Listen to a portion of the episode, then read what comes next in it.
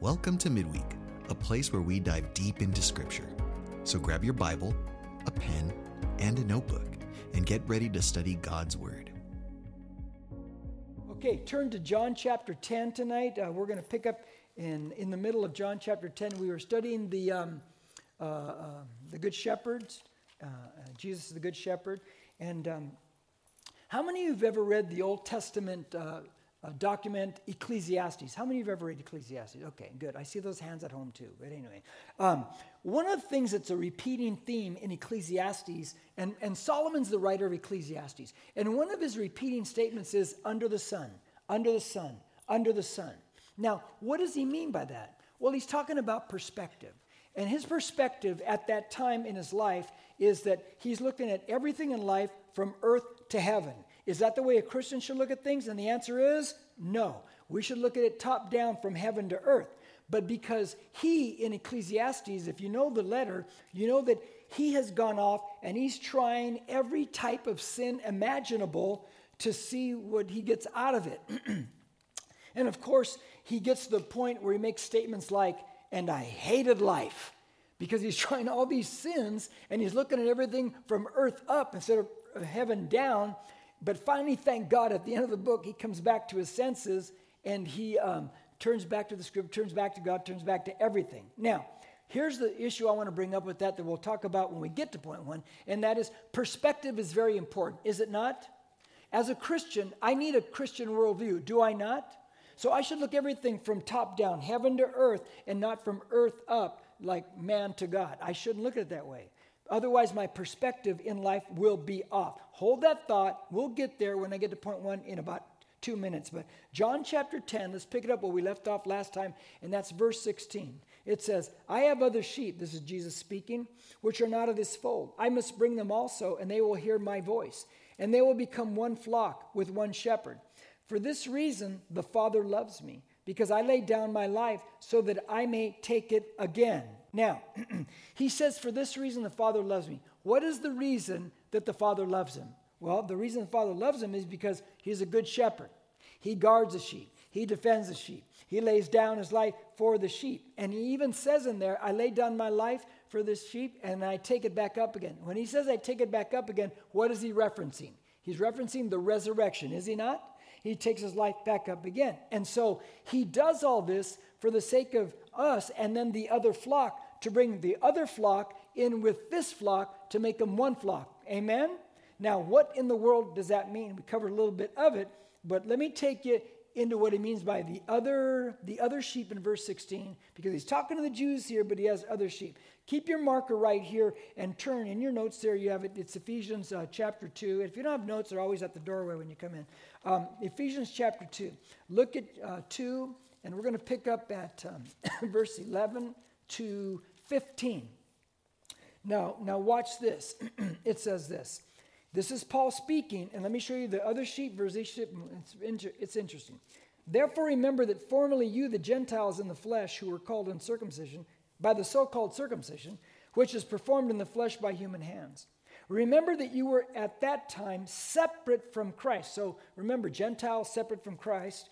And by the way, if you're not Jewish, you're a Gentile, uh, excluded from the commonwealth of Israel and strangers to the covenants of promise, having no hope and without God in the world. But now, in Christ Jesus, you who formerly were far off have been brought near by the blood of Christ. Hmm. Those far off Gentiles are now brought near because of the blood of Jesus. Verse 14. For he himself is our peace, who made both groups into what? into one group, that's right, and broke down the barrier of the dividing wall by abolishing in his flesh the enmity, which is the law of commandments contained in ordinances, so that in himself he might make the two into into one new man and thus establishing peace. So he brings them together. Now, the Jew and the Gentile were separate, were they not? Jesus comes along and he goes to the cross, he lays down his life, he dies, sheds his blood, rises from the dead, and in doing so, he abolishes the dividing wall between the two groups right there. Now, what Paul is referencing is something that's very visual in their minds back then, and that is this that on the Temple Mount, there was a court of the Gentiles and there was a court of the Jews. A Gentile could never come into the court of the Jews. He couldn't do it. If they came there, guess what would happen? They would die, is what would happen. Because there was a sign, from what I've read, there was a sign that was placed there for the Gentiles to read and to be warned. And it said this Death to any Gentile that enters the court of the Jews. So there was separation, major separation. And so Jesus comes to get this the other sheep, the Gentiles, to bring them into one flock. So intense was the separation. Do you remember when Paul brings uh, the Greek, I think it was Timothy, brings Greek Timothy in Acts 21 uh, into the area and they accuse him of bringing him onto the temple area of the Jews only. And Paul is getting big, they're lying about Paul. He never did that. But, they're, but he gets in big trouble over that one. Now, Jesus brings all of us into one. And they had a problem with it, even Peter and, and the guys did at certain points. But if you go all the way back to Genesis chapter 12, when God calls Abraham, you find that he tells Abraham, In you, all the families of the earth are going to be blessed. It wasn't just the Jews, it was everyone. And, he was, and Jesus came, he destroys the dividing barrier, the dividing wall, and he brings all people into one family, the family of God. Amen? which is the only answer for peace in this world. Now, let's go back to John chapter 10. now, point number one, if you're taking notes, and that's this perspective is important. Perspective is very important. Now, let's get back to perspective. Let's read verse 18. No one has taken it away from me, but I lay it down on my own initiative. Talking about his life. I have authority to lay it down, and I have authority to take it up again. This commandment I received from my Father. Now, Let's take perspective on this. He says, No one takes my life from me. I lay my life down. Now, if you took the perspective of, say, a Solomon or anybody takes it from earth looking up, a, a, a humanistic earth perspective, would you believe or think that Jesus has the power over his own life? You would never think that, would you? Because you see the Pharisees, they come get him. You see him on trial. You see Pilate condemn him. You see the Romans kill him. And you would think, Jesus is not in control of his own life. But that's what you would believe if you're looking at it from earth up, right? But if you're looking at it from heaven down, what would your perspective be? Jesus is in total control of his life. How many times did they try to take him and they couldn't, right? He says, It's not my time, it's not my time, it's not my time. And so it's important that all of us keep a divine perspective on all things because that's the greater reality, is it not? We must keep the divine perspective. And that's the difference between a believer and, say, uh, a, a, naturalist or a person who believes in naturalism where this is all you see. There's nothing beyond, there's no spirit, there's no nothing like that. Now, let's move on. Point two. Point two is it is impossible to be neutral about Jesus. Has anyone found that out? You cannot be neutral about Jesus. Now look at verse 19, 20, and 21 a division occurred. Say the next word. What is it?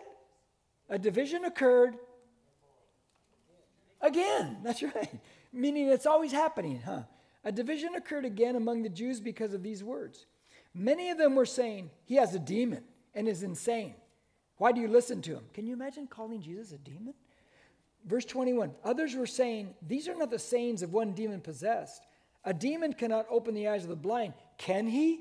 Now, I want you to think about this right here. Jesus is talking, and as he talks and as he shares, there's a division again, right? So he's always causing division. Now, do you remember the last, not the final, but the last I am statement back in verse 7? He says, I am the what? Look at verse 7. I am the what? I am the It's not, it's only a few verses back, okay, guys? I'm the door, all right? He says, not a trick question, okay? I'm not trying to trick you, all right? I, I am the door. Now, you think about doors and you think about being neutral. Let's just take the idea of a door because he's the doorway to heaven. Nobody comes to the Father but through him, correct? Correct, okay. So at my house, I have doors. Do you guys have doors? Okay, good. We're all on the same page. Got it. Okay, good. Now, my wife and I, we're older now, we're pretty much empty nesters. And so when we became empty nesters, I decided I've really got to make sure that my wife is protected while I'm not there. I just had to make sure. I also had to make sure that I'm protected when I'm there, all right? Because I'm older now, shoulder surgery. I trained for years in karate, but shoulder surgery, I cannot throw a right punch anymore. I have a strained left knee ligament. I can't throw a roundhouse. I can't throw a side kick. I can't throw a front kick. I cannot kick anybody in the face anymore. Not that I could, even if it was working. I'm just old now, okay? So I know I can't do these things anymore. And so I decided I've got to protect, especially my wife. And so I put security screens on the back doors. And then I had a real nice wrought iron, security, beautiful door on the front door of our regular doors to make sure that nobody, nobody's going to get, you, got, you need a cannon to get in there on that one right there. And so here's, here's the thing about doors. At night, we close the doors to our house and we all lock ourselves in, correct? But when we lock ourselves in, we lock everybody else out, correct? So that door actually is a divider between us inside and those out there, right? Well, Jesus is the door. And that door is open right now, is it not? And you can enter in, can you not? But you do you have to enter in? Do you have to? No, you can make a decision not to go there. You can stay outside and never go in through that door. But one day that door is going to swing closed, is it not? So the door is a divider. So think about it. the door's a divider. Jesus comes says, I'm the door. I'm the divider. You can come in if you want, but day's going to come when you can't come in anymore. So we know that on the, on the day of judgment, he separates the sheep from the goats, correct? The wheat from the chaff, correct? The believer from the unbeliever, correct. One of you said it, so praise the Lord. We're growing here. Amen to that one.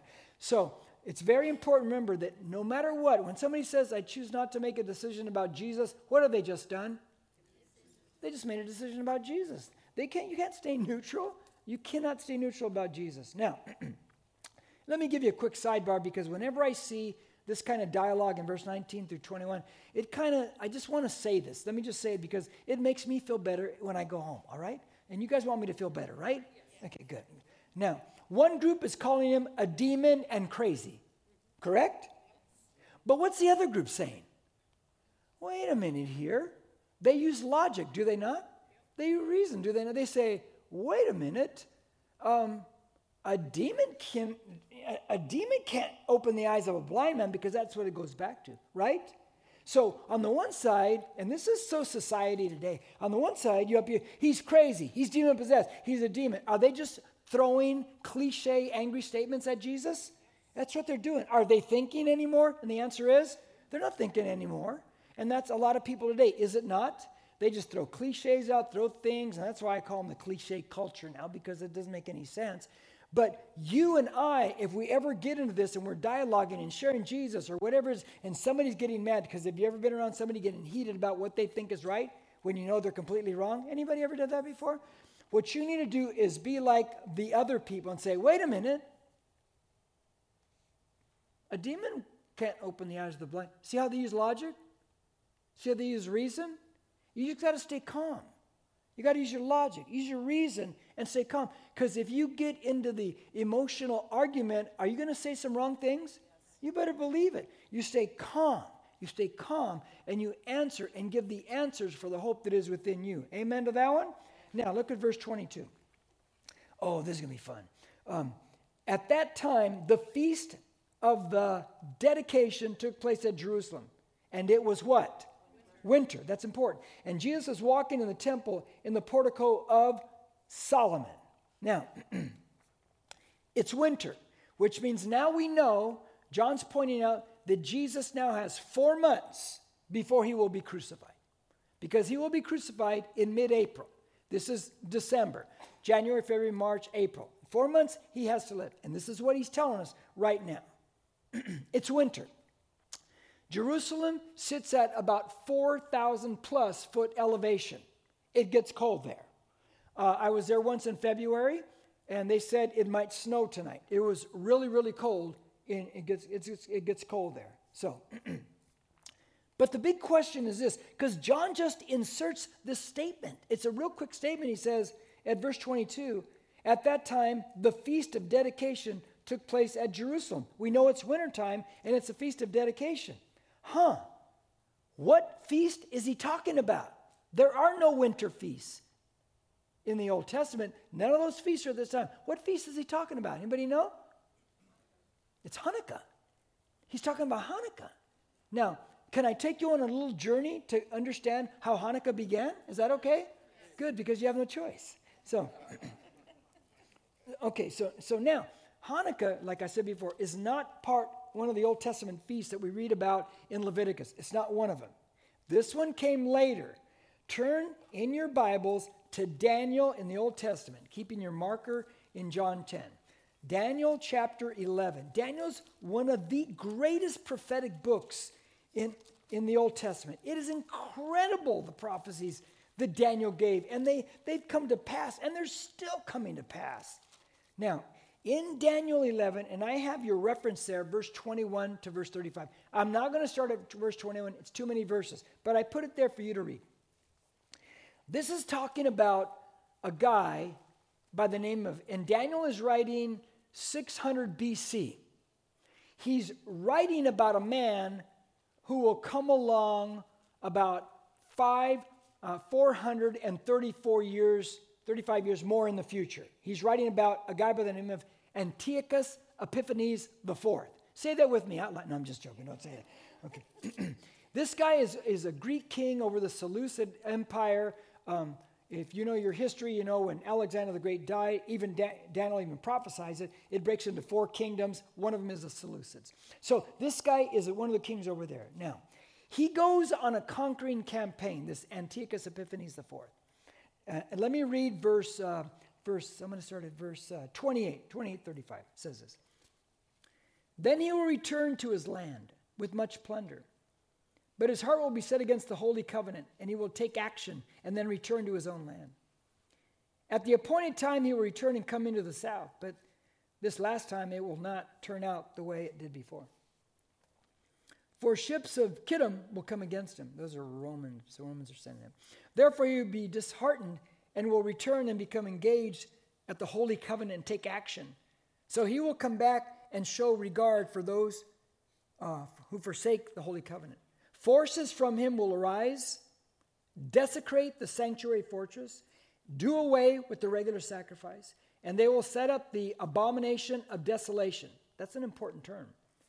Verse 32 By smooth words, he will turn to godlessness those who act wickedly toward the covenant.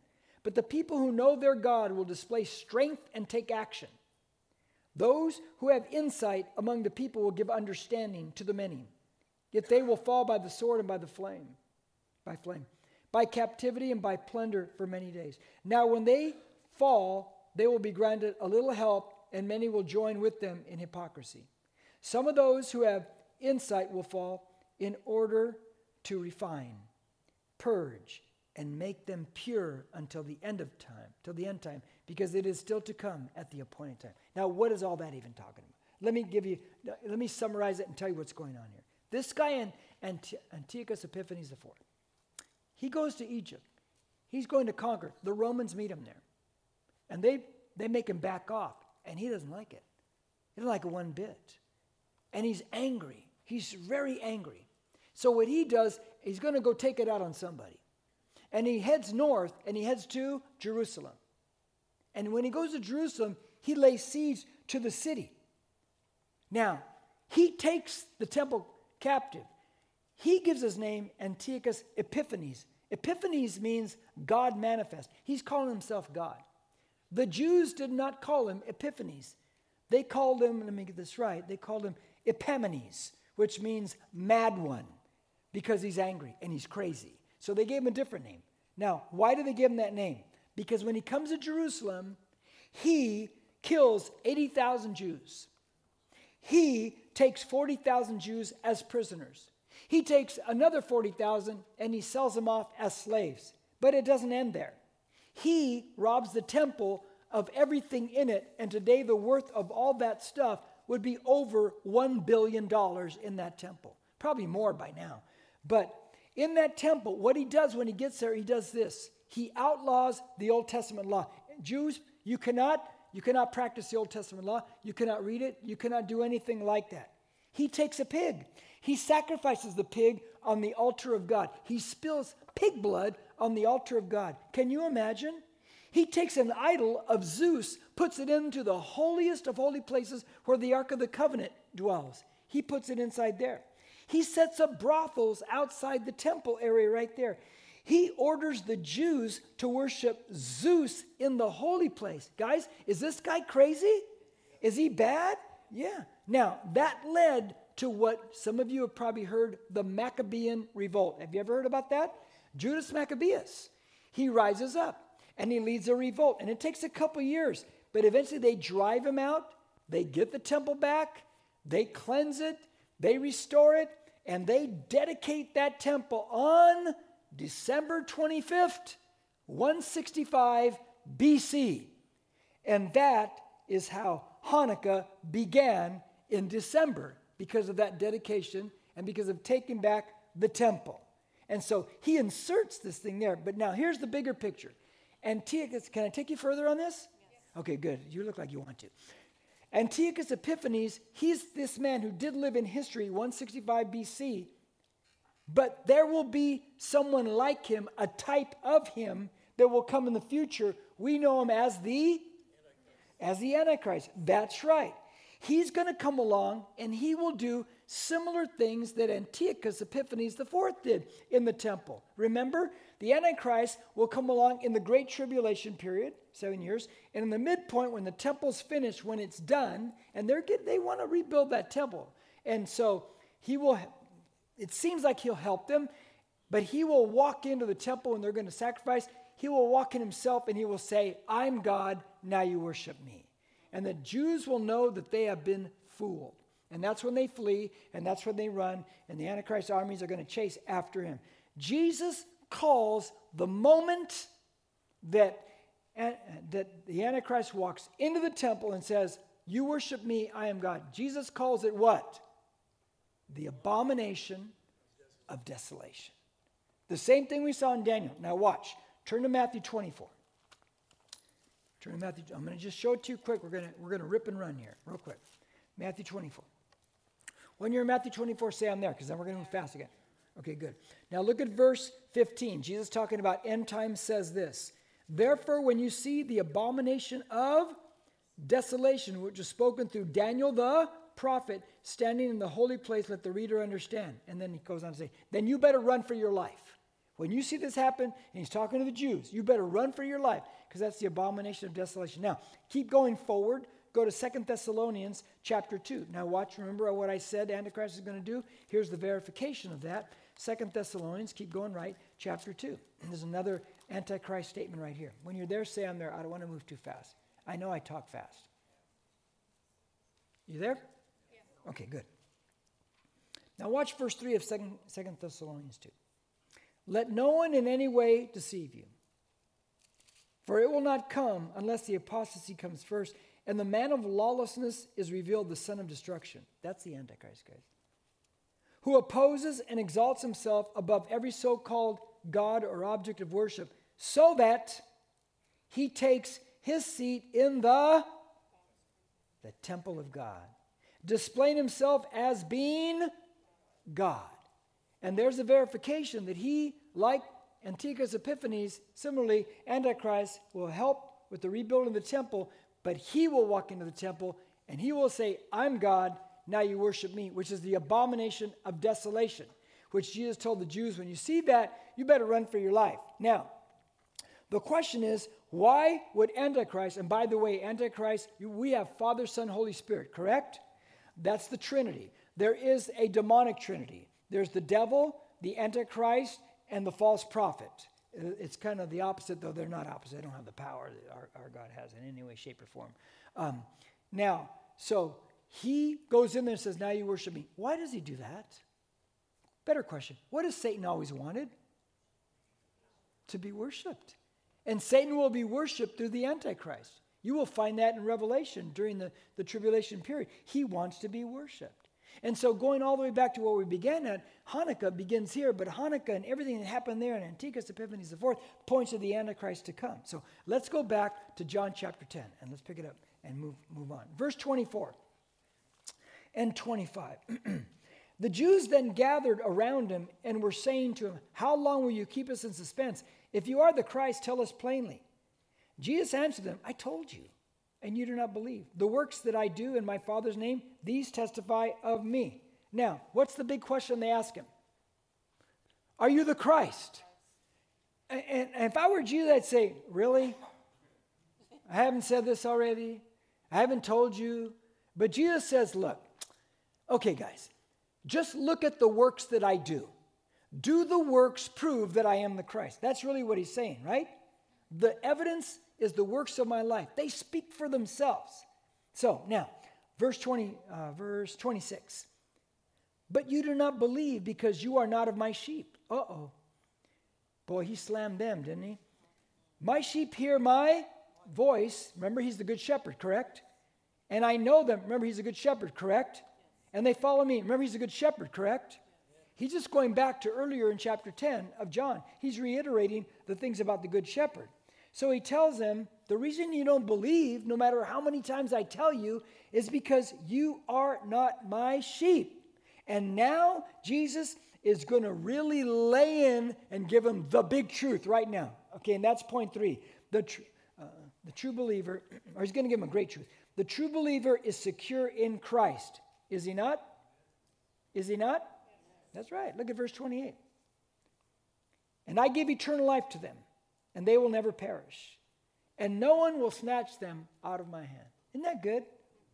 My Father who has given them to me is greater than all, and no one is able to snatch them out of my Father's hand. Isn't that good?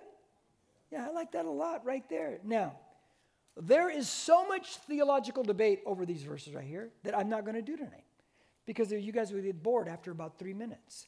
So I'm going to try to keep it simple on this one. Now, no one can snatch us out of God's hands. I'm, let me say something that's going to shock you, but just let me say the whole thing. I'm going to ask a question, I'll answer myself. Do you think that everybody that looks up at me on Sundays is actually saved? I don't.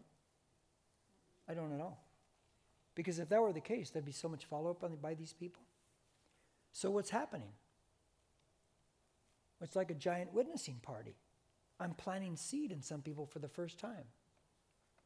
I'm watering seed in some people for the second or tenth time. Do you follow me on that? Yes. That's what I'm doing, and I understand that. Now, are some people actually getting saved? Absolutely, they are. Are some lives actually being transformed? Absolutely, they are. But what I'm doing, I'm planting and I'm watering, and some are getting saved.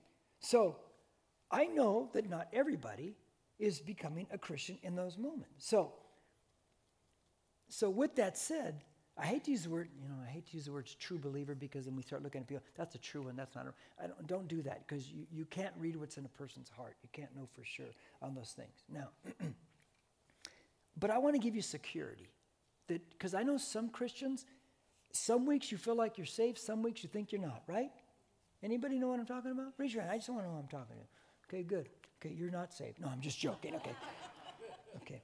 Okay. Yeah. You feel better already, don't you? Okay. I want to get you secure in your life. Were you saved by faith or by what you do? Faith.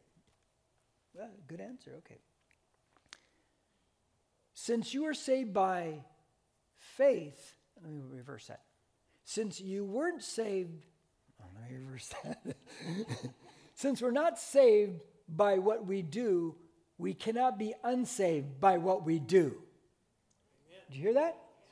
Since we're not saved by what we do, we cannot be unsaved by what we do. You follow me? Because every one of us sins and has a bad day or moment, right? Which is an action, is something we do. And at that moment, some of us can be deceived that I'm not saved. See, some of us think we're jumping in and out of salvation. No, no, you're not unsaved by what you do can't be unsaved by what you do. So listen, don't panic. You just say, God, forgive me. You're still saved. It didn't mean like I was partially saved, now I'm really saved again because I said, forgive me. No, you're fully saved, okay? Now, look at those verses again, and it says, we're in Jesus' hand, correct? And we're in whose hand? The Father. You got, two, are you in good hands? Yes. That's right. Not with Allstate, but with the Father and the Son. Okay.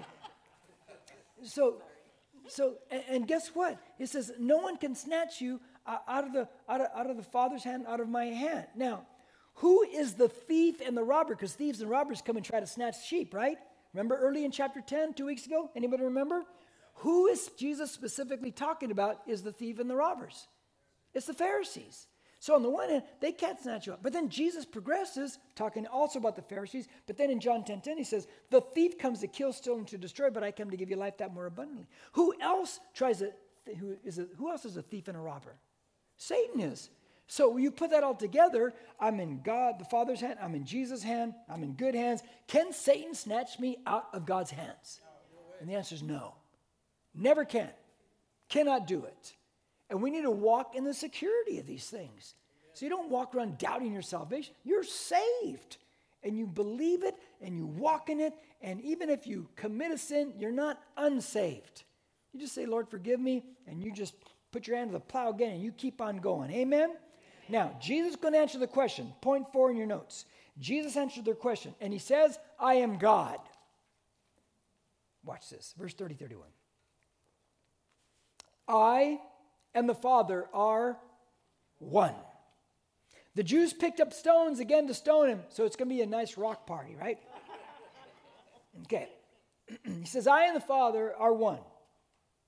You can't get a stronger statement than this about Jesus being God. This is even bigger, stronger than John 8 58 when he says, Before Abraham was born, I am. This is even bigger than that in, this moment. Now, is Jesus, let me clarify, is Jesus saying God the Father and Jesus are the same person? The answer is no. He's saying they're one in essence. It's unity, not identity. The Father is not the Son, the Son is not the Father, but they are one in essence. Now, if this did not mean that he's saying he is God, then why in verse 31 are they picking up stones to stone him? They're picking up stones because they know exactly what he's saying. He just declared he's God. And so they're going to stone this guy to death now. Now, watch this, because Jesus pulls a smooth move. Verse 32. Jesus answered, because remember, what are they holding in their hands? Rocks. Jesus answered them, I showed you many good works from the Father. For which of them are you stoning me? Is that a great question? Okay, all the works that I did, which one are you stoning me? Opening the blind man's eyes, you know, making a man walk, you know. Which one are you stoning me for? It's a great question. And by the way, whenever you get in a debate with somebody and they hit, hit you, ask you a question, you know, I don't believe there's a God. Okay, ask them, can you prove to me there's no God? Hit them back with the question. They're the one who made the statement. Make let the burden of proof be on them. Don't sit there and feel like you have to state everything, though you probably can answer the question. Now, verse 30, 30, 32, 33 now. The Jews answered him, For a good work we do not stone you, but for blasphemy. Why? Because he declared himself he's God, right? Watch what they say. And because, blasphemy, be, and because you, being a man, make yourself out to be God. See, they even stated right there, you, you just said you were God, Jesus. Jesus answered them, verse 34. Has it not? This is the smooth move. Has it not been written in your law, I said you are gods? He quotes Psalm 82 6. If he called them gods, this is Jesus reasoning with them now, to whom the word of God came and the scripture cannot be broken, and they're all going like this yeah, it can't be broken. Do you say of him whom the Father sanctified and sent into the world, you are blaspheming because I said, I am the Son of God. Now, what did Jesus just do? They're mad because they say, You called yourself God. Jesus pulls Psalm 82 6 out, which says, Ye are gods. Small g, not big G. Ye are gods. If you go back to that word gods in the Old Testament, Elohim, it could mean God or it could mean judges. Not just God, it could mean judges. But Jesus, in a smooth move, very logical, but he says, Look, if the scripture called these judges gods and we are sons and descendants of them, why are you mad because I said I'm a son of God? Did you catch that? Did you catch how smooth that is? He left them off balance. They're like, yeah, what? You know, they don't know what to say to this thing right here. So he's got them all off balance on that one right there. Now, verse 37. If I do not do if I do not do the works of my Father, do not believe me. But if I do them, though you do not believe me, believe the works, so that you may know and understand that the Father is in me and I in the Father. He reiterates the very same thing. Verse 39. Therefore, they were seeking again to seize him, and he eluded their grasp. Because why? He's got four months to the crucifixion. It's not time yet. He's in complete control. Remember, heaven to earth is our perspective. Remember that one? Not earth to heaven. Okay, now, point five, last point. This is what we're going to drive home on tonight. The fruit of our lives should outlast us. The fruit of our lives should outlast us. Now, look at verse 40 to 42. And he went away again beyond the Jordan to the place where John was first baptizing. And he was staying there. So he goes out to the Jordan River.